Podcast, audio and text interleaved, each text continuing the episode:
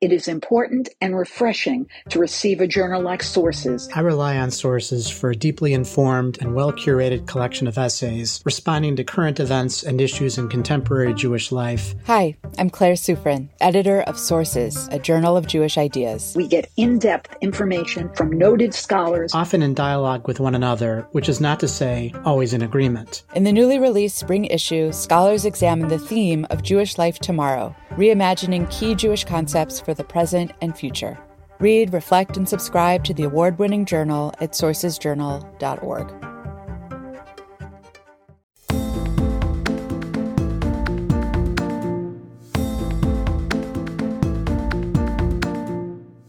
Welcome to Texting, where we consider issues relevant to Jewish life through the lens of classical and modern Torah texts.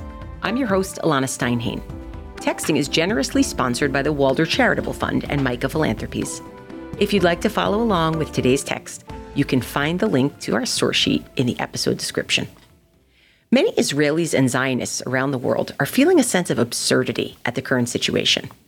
Whether because of what we might call external challenges, like popular support for or the enabling of Hamas, negligence or outright hostility for mainstream institutions, or what we might call internal challenges, like the divisions among Jews themselves ranging from far left to far right and many are coping with the absurdity through humor, and specifically satire.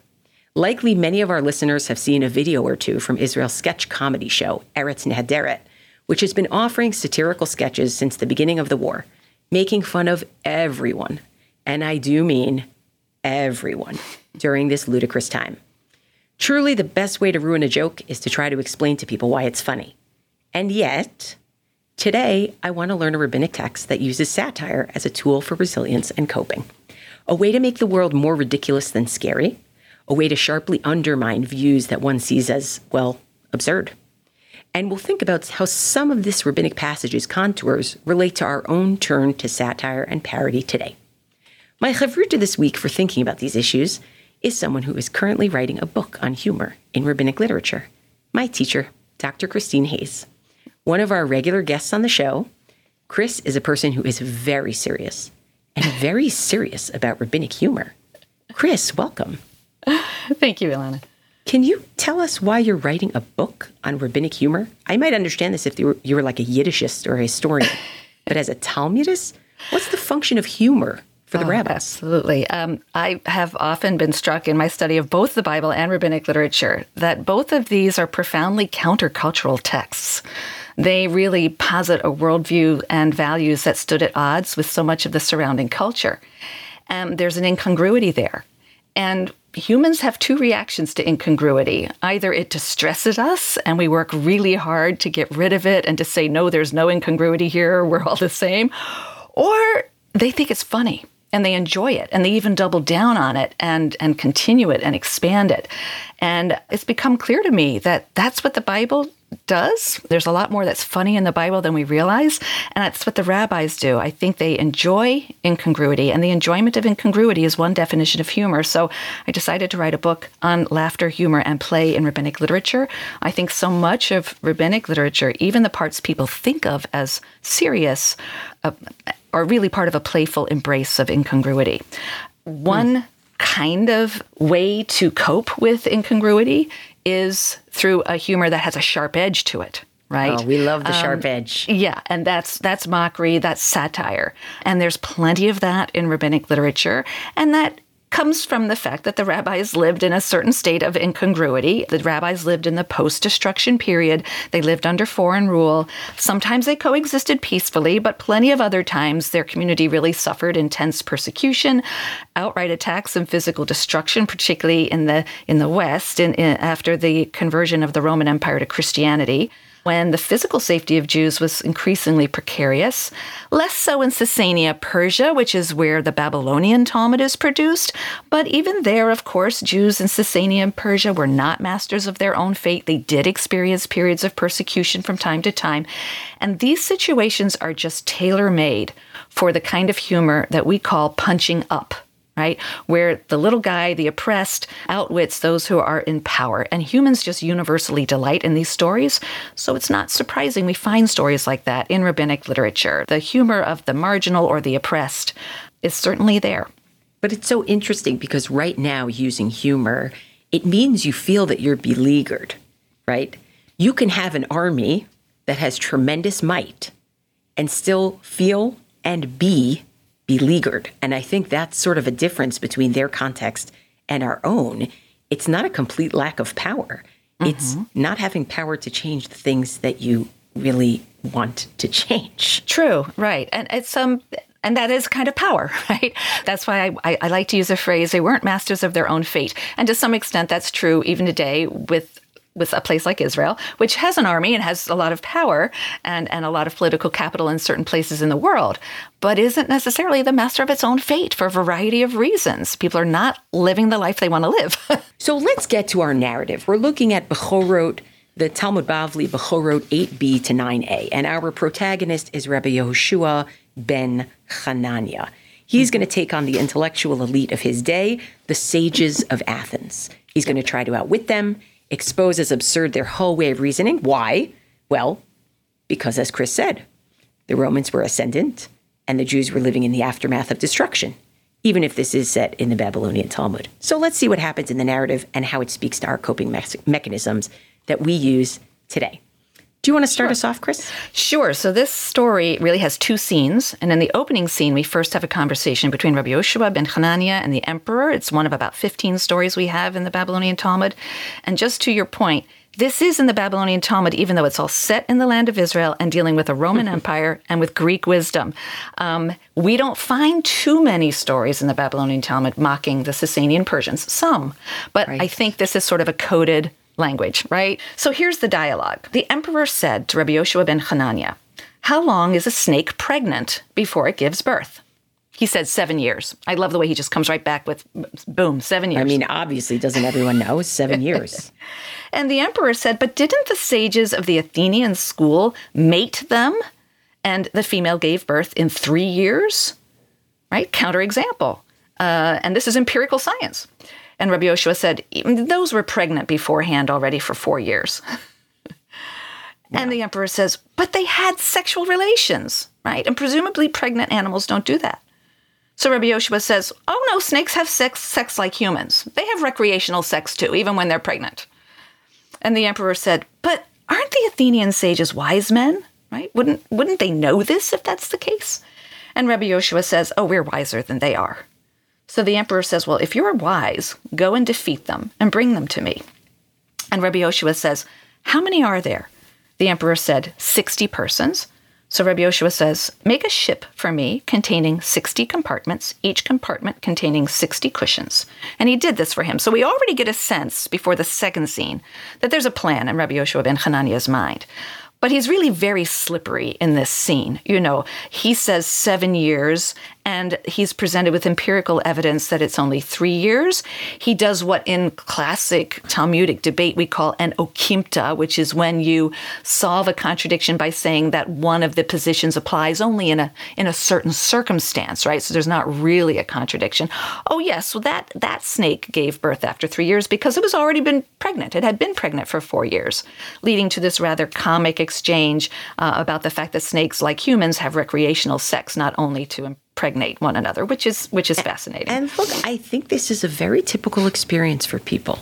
Somebody asks you something and you answer based on what you know from your communal norms, from your sources of information, and you're so sure. You just say 7 years, like of course. That's everybody knows that. And then you get challenged. And you say, "Well, I have an explanation for that challenge." Mm-hmm. And then the person who asked you, they realize that they're challenged. And they say, Well, what about my sources of information? I thought my sources of information were great.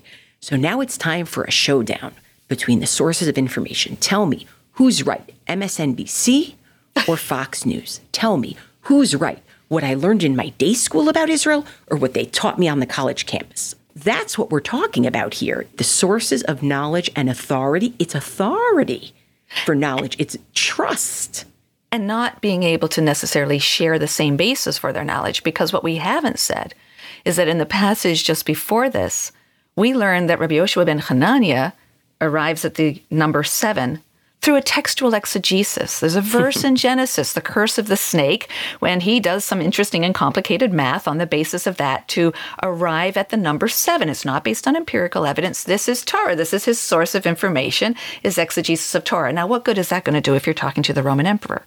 You can't point right? You can't point, well, you don't watch MSNBC. I can't point to that as an authoritative right. source for you. So we're really dealing with, you know, a deeper level of sources. He doesn't even bother to bring up where he gets the number seven from. Right. And so he's punting and trying to. Well, also, you know. sometimes when people don't bother to mention the sources, it's because they just trust those sources so implicitly as obviously this is right. Meaning, I, I don't have to mm-hmm. tell you this is where I got it from. And in fact, he's so confident that he says, build me a ship. I'm going to show you yeah. that my source, which I don't even have to tell you what it is. Yeah. Yeah. My source is right. right. All right. So what happens next is before we get to what we're calling scene two, a few other things happen. You know, Rabbi Yoshua ben Hanania, he makes his way over to where the sages of Athens are going to be. He makes his way and sort of in a series of sort of James Bond like moves. He yeah. he outwits the guards inside and outside. The sage, the sages of Athens are in this sort of vaunted, vaulted place with lots of guards, and he outwits everybody and is able to make his way in. Once he makes his way in, he says, "I'm a sage of the Jews, and I'm here to learn from you." Which, of course, mm-hmm. that's not really what he's there to do. No. So they say, "Okay, if you're here to learn from us, we're going to ask you some questions." And he says, "Very well. If you defeat me, then you do whatever you wish to me." But if I defeat you, come eat bread with me on my ship. Like he's already ready to take them back. So, th- what we're calling scene two are the questions that they ask, the riddles that they ask to debate him. Now, there are a lot of questions here, there are a lot of riddles here, but we're going to read a few of them. And I want to, just for our listeners, I want to sort of bring out the types of questions that we're seeing here. Mm-hmm or really the types of answers that Rabbi Yoshua ben Hanania is going to give, because that's where the satire comes in. Yeah. Some of the questions that they ask, Rabbi Yoshua ben Hanania reveals to them that their whole premise is wrong. The whole premise of the question is absurd. Mm-hmm. And being able to show that absurdity is not, I'm going to play by your rules. I'm going to tell you that your rules are absurd they make no sense. They're illogical. So that's some of what we're going to see here, right?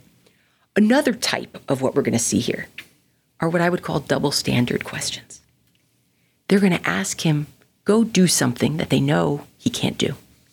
And he's going to turn around to them and say, okay, if you want me to do that, then you do something else, which is impossible for them to do, right?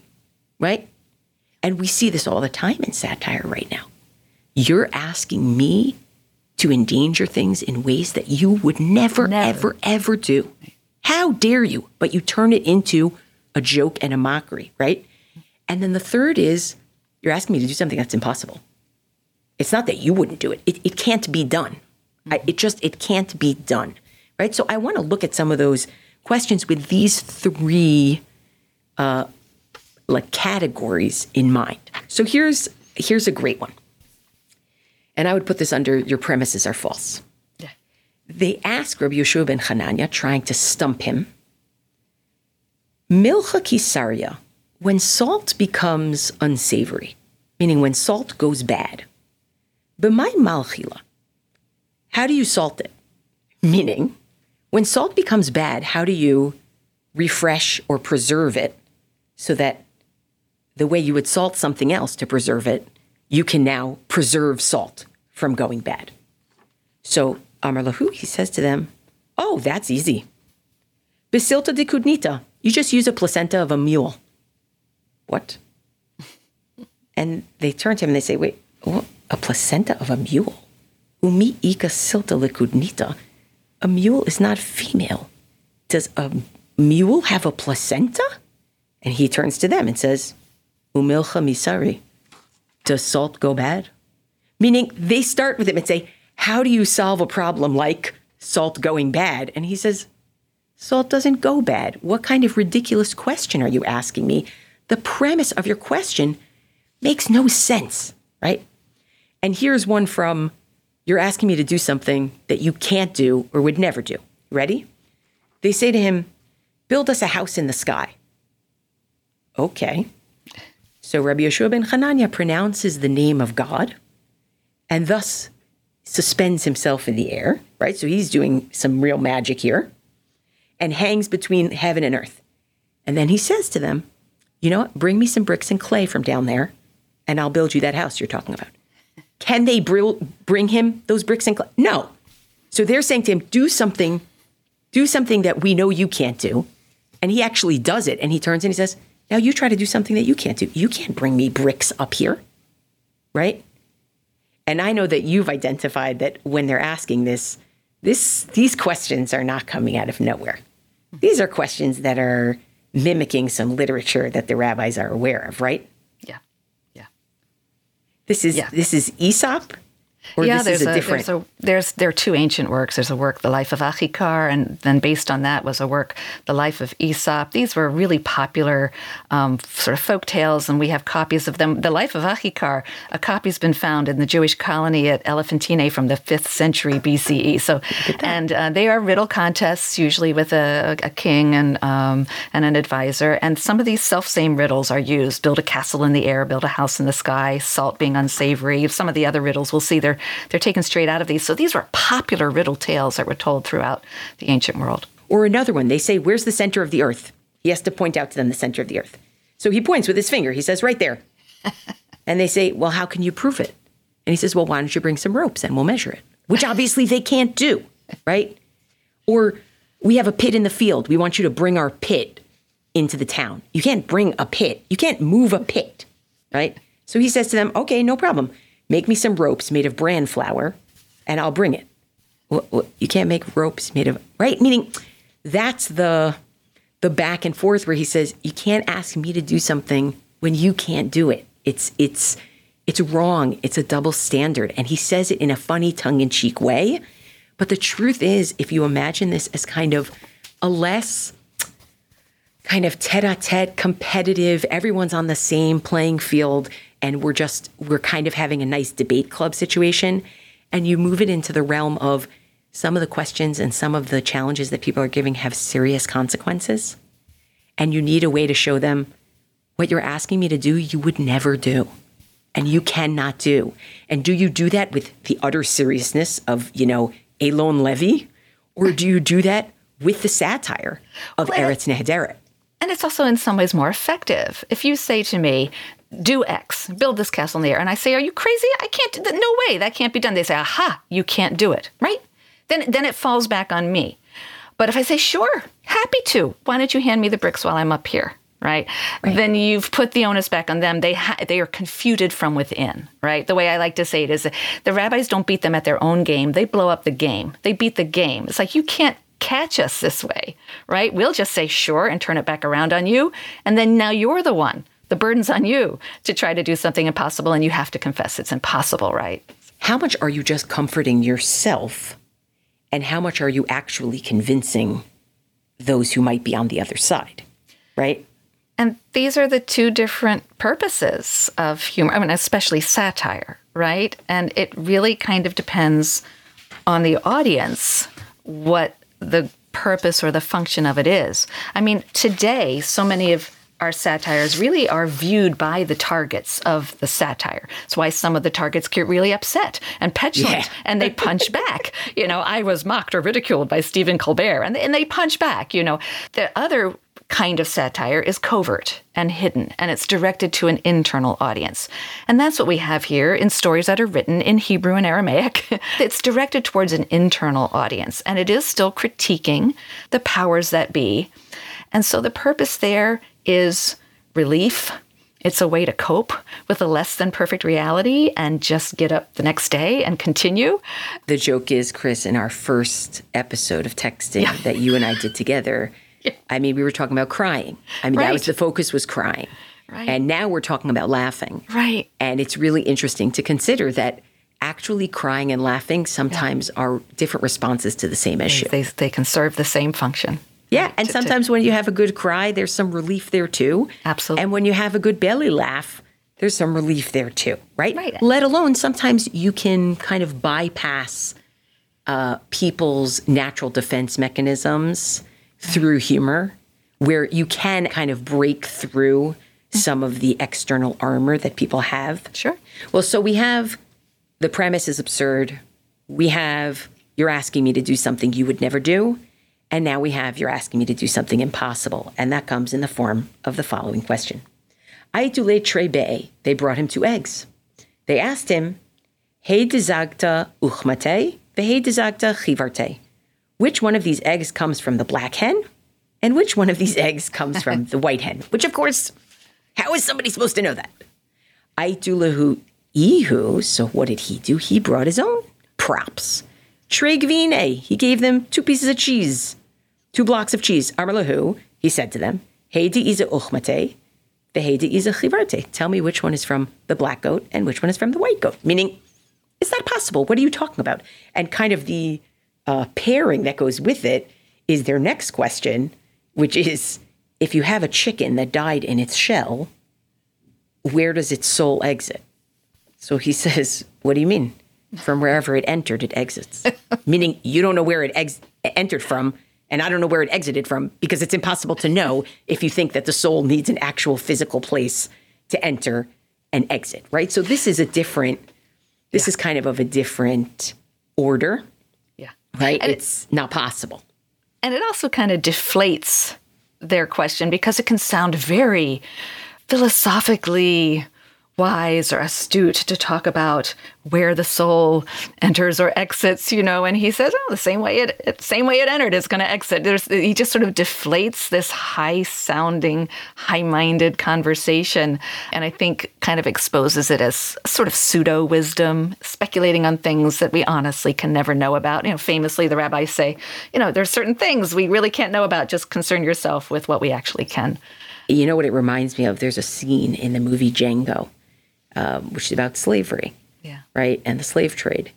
And in that scene, someone who goes around buying slaves their freedom is speaking to a, a very, um, what's the word I'm looking for? Notorious uh, slave owner and plantation owner.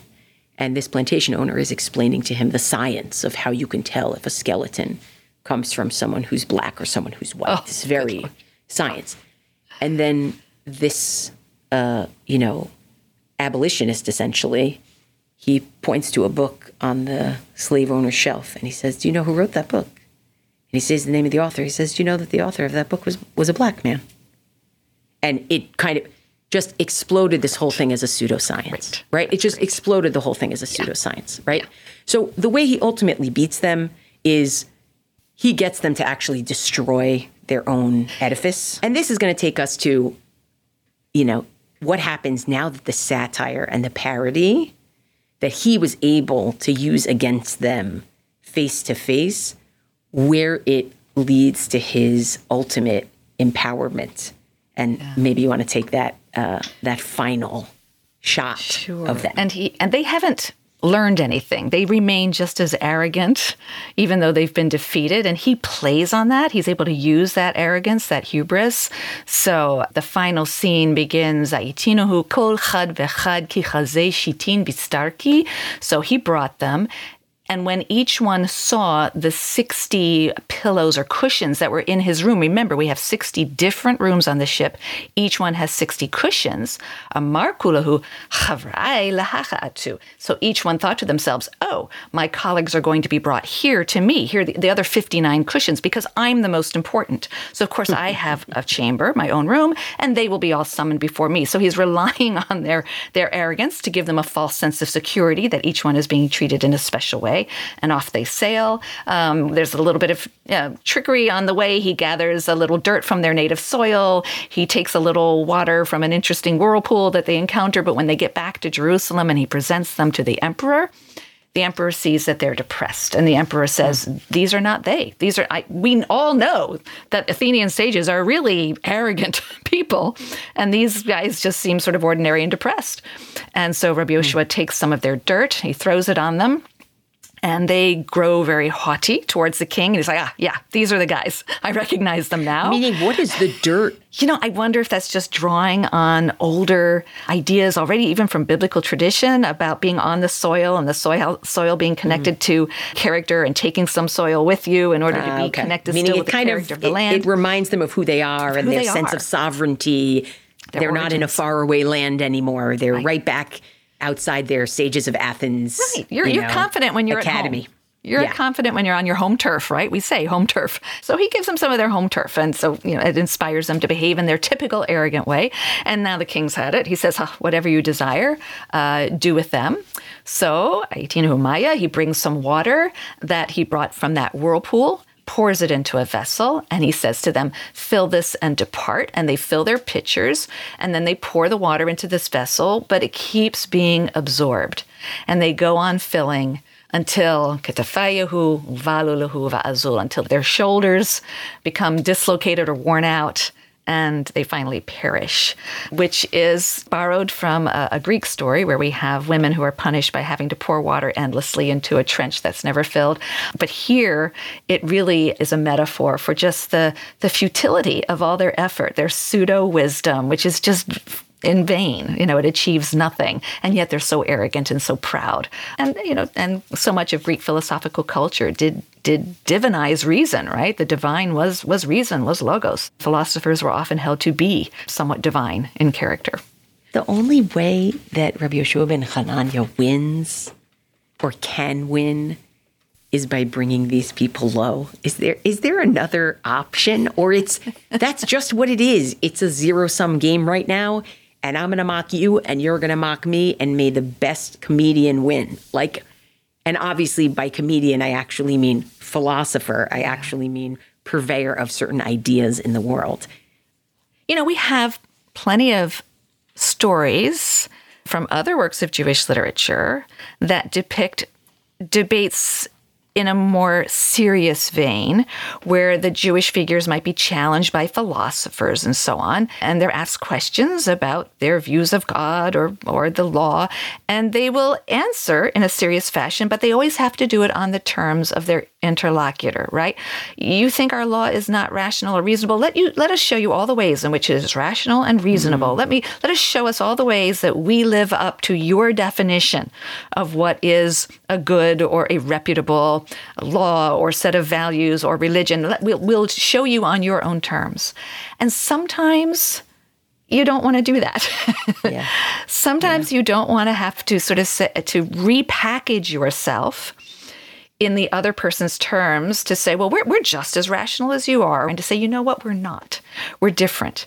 And mm-hmm. we're not going to convince you necessarily of the value of what we are, but we don't want to sell ourselves out and win your approval by pretending to be something we're not. So maybe we're at a stalemate, and that incongruity is painful and makes us cry sometimes, but sometimes we laugh because if we don't laugh, we'll cry.